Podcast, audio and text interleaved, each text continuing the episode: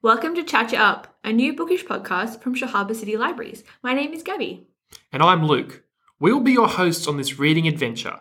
This podcast is all about young adult books, books that are generally marketed at the 16 to 25 year old audience. Obviously, that doesn't mean that they're the only people who can read them. Generally, it just means that the main character is within that age range and that the content and themes are thought to be appropriate for that age group.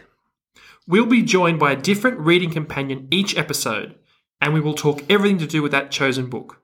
We will definitely be spoiling things, but we'll always offer a spoiler warning before we begin. We'll read a variety of different genres within YA to keep it exciting. That means there will be some science fiction, Oh, no, not for me. some contemporary, Well, it's not my favourite. there will definitely be a bit of fantasy. So, like dragons and knights and that kind of thing? I guess I could give it a go. We'll throw in some romance too. Oh, that's my favourite. There will be other genres, and we've made sure to mix it up over the 12 episodes. But, Gabby, what books will we be reading? We'll be starting next week with Throne of Glass by Sarah J. Maas. Second, we've got Lenny's Book of Everything by Karen Foxlee. Third is After the Lights Go Out by Lili Wilkinson.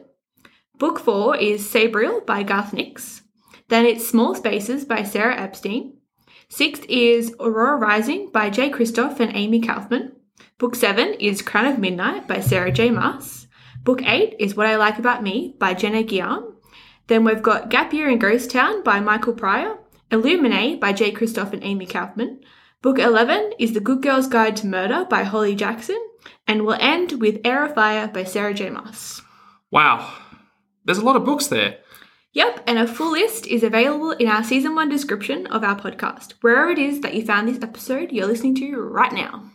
So, there will be a new review every second Wednesday at 4 pm starting next week. That's the 25th of November at 4 pm Sydney time. Then fortnightly from there until the end of April.